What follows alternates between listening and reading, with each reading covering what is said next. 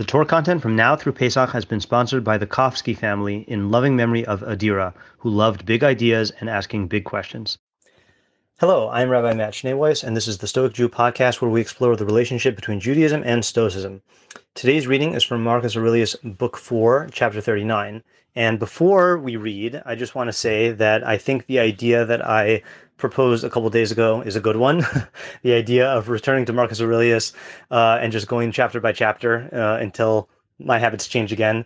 Um, I uh, the reason I gave before had to do with uh, I don't know if you want to call it decision fatigue, uh, but you know I was uh, it became a burden to select what I was going to make the episode about, and and then that was a disincentive to put time and thought into it and then that just kind of snowballed. So the fact that we're back to just tackling each next chapter for each next episode is a real relief. Um, furthermore uh, a benefit i didn't point out last time is that this really strengthens my emunas chachamim based approach to marcus aurelius and what i mean by that is that when i was just combing through stoic texts and choosing what to make an episode about it was very easy for me to just read something think about it. If it made sense, great. And if it didn't make sense, I would only put in so much work before I said, oh, I'll do an episode on something else, you know? But in this case, I find myself confronted with the next chapter of Marcus Aurelius, and I really need to think because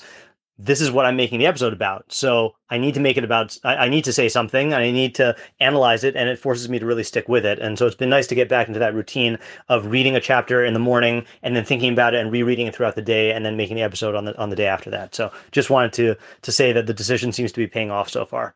Okay, without further ado, uh, Marcus Aurelius, book four, chapter 39.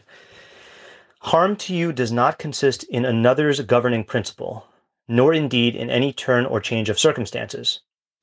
Where then? In that part of you which judges harm. Let it not frame the judgment, and all is well. Even if what is nearest to it, your body, is cut, cauterized, festers, mortifies, even so, that faculty in you which judges those things should stay untroubled. That is, let it decide that nothing is good or bad which can happen equally to the bad man or the good. For what can happen to a man, irrespective of his life's conformity to nature, is not itself either in accordance with nature or contrary to it. So, uh, seems like a lot. okay, uh, he says a lot here. However, I do think that by and large, this is just a review of ideas we've already gone over. Um, and in fact, I uh, I recorded a whole episode uh, on this and scrapped it because I felt like, oh, I'm just like saying old ideas again. But then I realized, first of all, if Marcus Aurelius himself is is reviewing old ideas, then why can't I? you know, and I don't know when people are are first listening to this podcast, and so maybe this is the first time you're hearing these ideas. So we're going to review ideas because that's what Marcus Aurelius is doing.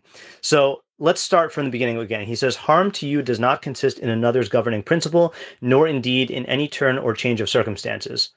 Where then? In that part of you which judges harm. So here we have the basic foundation of Stoicism, which is that the only things you should be concerned with are things in your control.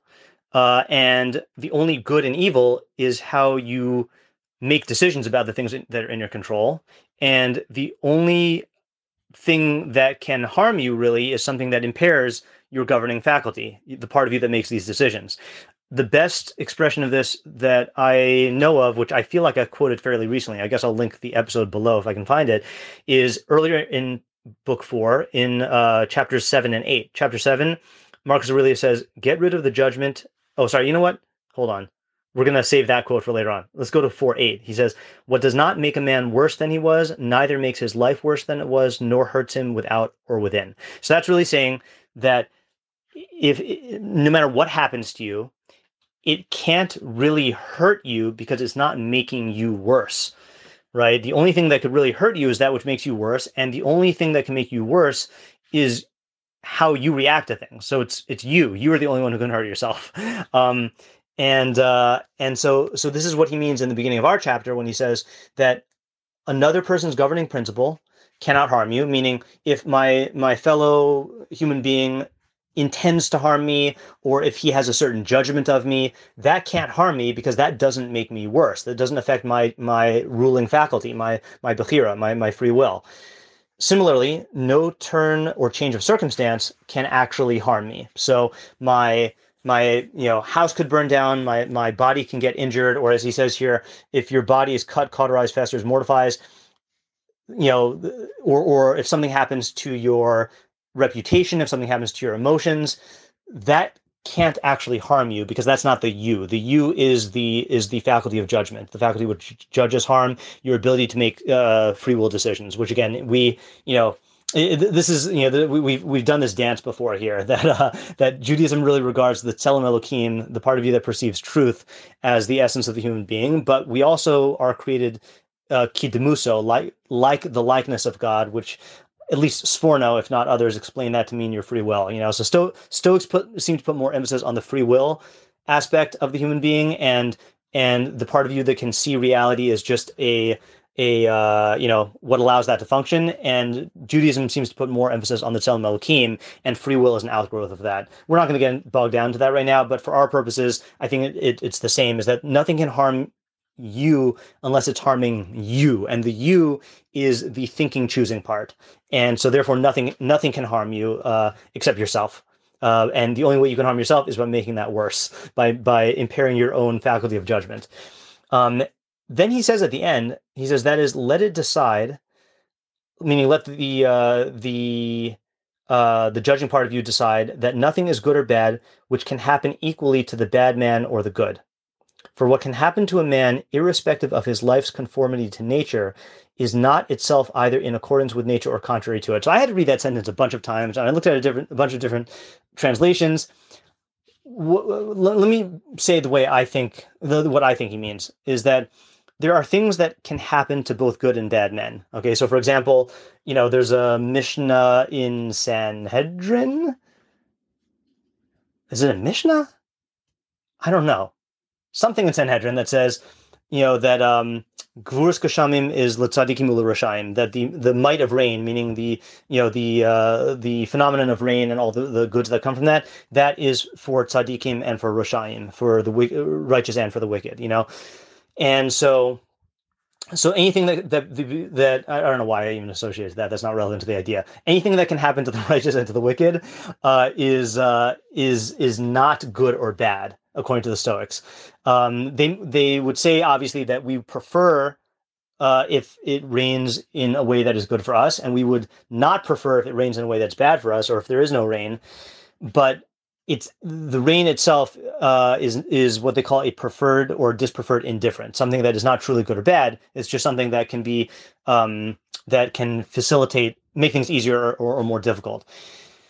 Um, but there are certain things that can only happen to the good man and can only happen to the bad man. So, so the things that can only happen to the bad man, for example, choosing to do wrong or choosing to embrace a distortion that's something that by definition can only happen to the bad man and that's that's what is truly bad but no harm can come to anything which can happen to the good or the bad man by definition cannot be good or bad uh, because what makes the good man able to react in a good way is his his governing principle, his his his his free will, and what makes the bad man react in a bad way is his governing principle. So by definition, good things can only happen to the good man, and bad things can only happen to the bad man. I, I hope that makes sense.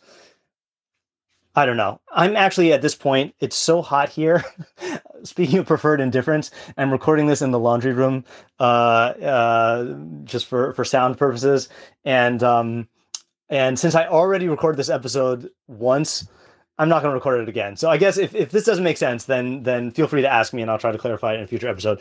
But let's just let's just call it a, a day right here. Okay, uh, that is it for today's episode. If you've gained from what you've learned here, please consider contributing to my Patreon at www.patreon.com/rabbi Alternatively, if you would like to make a direct contribution to the Rabbi Schneeweiss Torah Content Fund, my Venmo is at Matt hyphen Schneeweiss, and my Zelle and PayPal are mattschneeweiss at gmail.com. Even a small contribution goes a long way to covering the cost of my podcast and will provide me with the financial freedom to make even more Torah content for you. If you would like to sponsor a day's or a week's worth of content, or if you are interested in enlisting my services as a teacher or tutor, you can reach me at rabbischneeweiss at gmail.com. Uh, and we are, uh, let's see, this is going to go up on Friday, right? So we currently do not have a sponsor lined up for next week, for the week of the, that would be the 15th of August. So if you would like to step up, feel free to do so. Uh, thank you to my listeners for listening. Thank you to my readers for reading. And thank you to my supporters for supporting my efforts to make Torah ideas available and accessible to everyone.